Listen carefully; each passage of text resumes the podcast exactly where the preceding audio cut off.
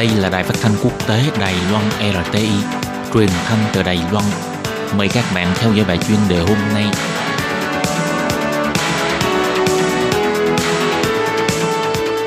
Thúy Anh xin kính chào quý vị và các bạn. Chào mừng các bạn cùng đến với bài chuyên đề ngày hôm nay.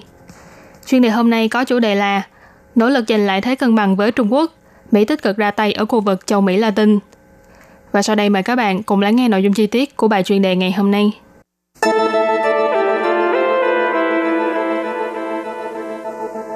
Sau khi Trung Quốc mở rộng phạm vi của sáng kiến một vành đai một con đường đến các nước ở châu Mỹ Latin, năm 2018, Mỹ cũng xúc tiến sáng kiến tăng trưởng cho châu Mỹ nhằm đẩy mạnh đầu tư xã hội trong mặt năng lượng và cơ sở hạ tầng tại châu Mỹ Latin.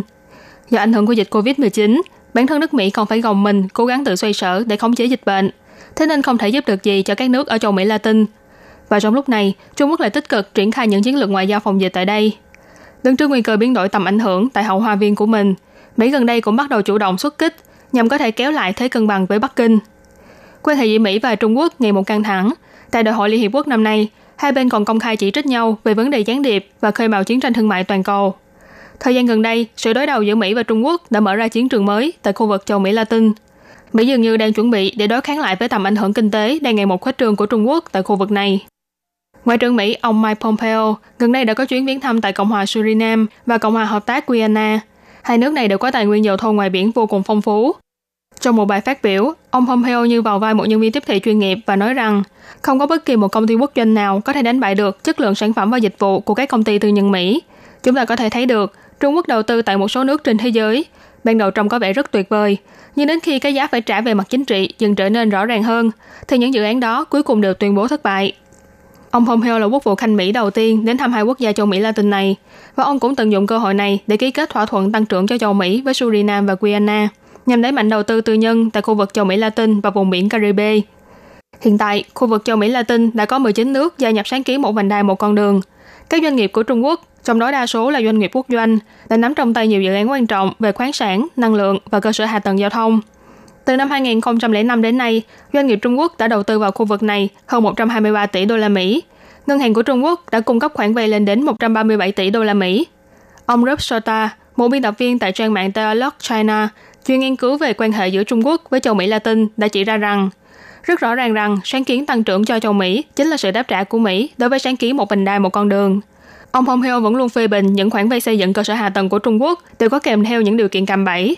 Ông Sota bày tỏ, trong nội bộ Trung Quốc, có một số chuyên gia cho rằng Mỹ chủ trương xúc tiến sáng kiến tăng trưởng cho châu Mỹ là nhằm nhấn mạnh tầm ảnh hưởng duy nhất của mình tại châu Mỹ Latin.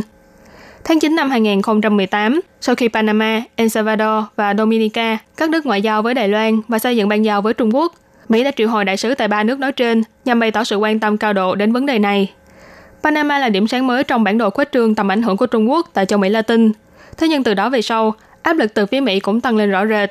Các đối tác nằm trong chiến lược một vành đai một con đường tăng trưởng chậm rãi. Việc đầu tư tại các nước trong khuôn khổ chiến lược của Trung Quốc, trong đó có Panama, cũng gặp phải không ít khó khăn. Việc triển khai chính sách tăng trưởng cho châu Mỹ, mặc dù không làm tăng dự toán cho các dự án xây dựng cơ sở hạ tầng trong khu vực này, thế nhưng nó cũng đã giúp cho chính sách của Mỹ có được một hướng đi rõ ràng hơn. Dưới thời Tổng thống Obama, châu Mỹ Latin chưa nằm trong danh sách ưu tiên ngoại giao của Mỹ. Nhưng những năm gần đây, những nỗ lực ngoại giao của Mỹ tại khu vực này lại tái sinh trở lại. Tổng thống Donald Trump vì muốn giành được phiếu ủng hộ của bang Florida đã có những biện pháp cứng rắn hơn đối với các nước xã hội chủ nghĩa như Cuba và Venezuela. Tuy vậy, dù khác biệt về chính sách châu Mỹ Latin, nhưng cả hai đảng Cộng hòa và Dân chủ đều nhất trí về việc ngăn chặn chiêu trò kinh tế theo kiểu chiếm đoạt của Trung Quốc. Dễ dàng thấy được rằng chiến lược mới của Mỹ chính là nhằm kéo lại thế cân bằng với Trung Quốc. Ông Suta chỉ ra, cuộc cạnh tranh tại châu Mỹ Latin giúp cho các bên có được tài nguyên khoáng sản và tầm ảnh hưởng trong mặt cơ sở hạ tầng và thương mại. Nhưng đồng thời, trong suốt quá trình cạnh tranh đó, lợi ích của bản thân khu vực châu Mỹ Latin có thể sẽ bị quên lãng. Ông Suta nói, bất luận là một vành đai một con đường hay là tăng trưởng cho châu Mỹ, đại đa số đều là đầu tư ở mảng cơ sở hạ tầng để khai thác nhiên liệu hóa thạch. Việc này có lẽ sẽ đẩy châu Mỹ Latin vào con đường phát thải carbon cao. Ông Suta cho rằng, sau dịch COVID-19, nếu muốn vực dậy châu Mỹ Latin thì cần phải có đầu tư của nước ngoài. Nhưng nếu muốn đạt được lợi ích lâu dài và bền vững thì bắt buộc phải phát triển theo con đường carbon thấp và phục hồi khí hậu. Các bạn thân mến, vừa rồi là bài chuyên đề ngày hôm nay do Thúy Anh biên tập và thực hiện. Cảm ơn sự chú ý lắng nghe của quý vị và các bạn.